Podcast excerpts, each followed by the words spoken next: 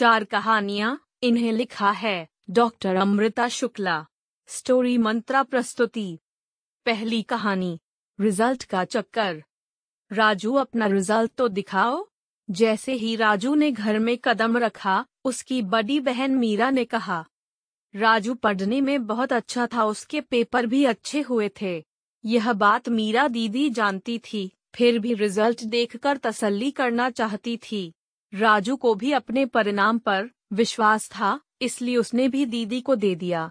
माँ, कुछ खाने दो ना, बड़ी ज़ोर से भूख लगी है, कहते हुए किचन में चला गया। माँ जानती थी कि सुबह रिज़ल्ट लेने की जल्दी में राजू बिना नाश्ता किए स्कूल चला गया था। अभी राजू ने निवाला मुँह में डाला ही था कि दीदी की आवाज़ आई। आवाज़ की तलखी से वो समझ गया कि कुछ तो गड़बड़ है। नाश्ता छोड़, दौड़कर दी के पास आया, क्या बात है दी? तू तो कह रहा है कि तू फ़र्स्ट आया है, इसमें तो फेल लिखा है। राजू ने घबराते हुए कहा, ये कैसे हो सकता है दी? सर ने तो पूरी क्लास के सामने कहा था कि मैं फ़र्स्ट आया हूँ। मीरा ने रिज़ल्ट देते हुए कहा, लो खुद ही देख लो। राजू ने तुरंत रिज़ल्ट देखा और दी की बात सही निकली। यह देख राजू का सिर घूमने लगा।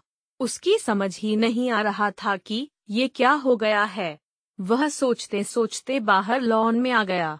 तभी उसे ख्याल आया कि जब वह और रमेश रिज़ल्ट लेकर क्लास से निकल रहे थे तभी क्लास टीचर ने कहा था, राजू, जरा यह कुछ किताबें और रजिस्टर आकाश टीचर को दे आओ। राजू क्लास मॉनिटर था, साथ ही सबका चहेता भी था।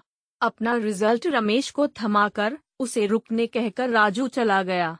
जब लौट कर आया तो रमेश को ऑफ़िस से निकलते देखा। जब राजू ने पूछा तो रमेश टाल गया। अब राजू को कुछ समझ आने लगा था, इसलिए वह तेज़ी से रमेश के घर पहुँच गया। राजू को देखकर रमेश की मम्मी उसे मिठाई खिलाते हुए बोली, आओ राजू, मिठाई खाओ। रमेश फ़र्स्ट आया है। रमेश के एक तो पेपर अच्छे नहीं हुए थे, वो तो खुद फेल होने से डर रहा था, और ये मम्मी खुश हो रही है। राजू को समझ आने लगा था, पर उसने आंटी को कुछ नहीं बताया। बस इतना कहा, आप मेरी मम्मी और दी के साथ स्कूल चलेंगी क्या? किसी को कुछ पता नहीं चल पा रहा कि क्यों चलने कह रहा।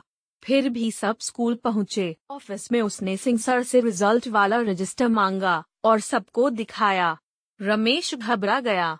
सर ने बताया कि रमेश ने मुझसे इंक रबर और वॉइंटनर मांगा था। तब राजू ने सारी बात सर को बताई। इस पर सर ने कहा, मैडम जी, आप लोगों ने जल्दबाजी में नंबर नहीं देखे, बस पास फेल देखकर गलत समझ गए। रमेश रोने लगा और शर्मिंदा होने लगा। उसकी मम्मी भी रमेश की तरफ़ से माफ़ी मांगने लगी। तब राजू की मम्मी ने बात संभालते हुए कहा, अब जाने दीजिए ये गलती तो बच्चों से ही होती है, आप दुखी मत होइए फिर रमेश को भी समझाया कि खूब मन लगा कर पढ़ो, खूब मेहनत करो। इस तरह चींटिंग नहीं करना चाहिए। रमेश की मम्मी ने भी समझाया। रमेश ने अपनी गलती मानी और वादा किया कि वह अब कभी ऐसा काम नहीं करेगा। साथ ही खूब मेहनत करेगा। यह सुनकर सबने उसे गले लगा लिया। राजू और रमेश भी गले लग गए, फिर दोनों खेलने चले गए। दूसरी कहानी, बड़ों का कहा मानो।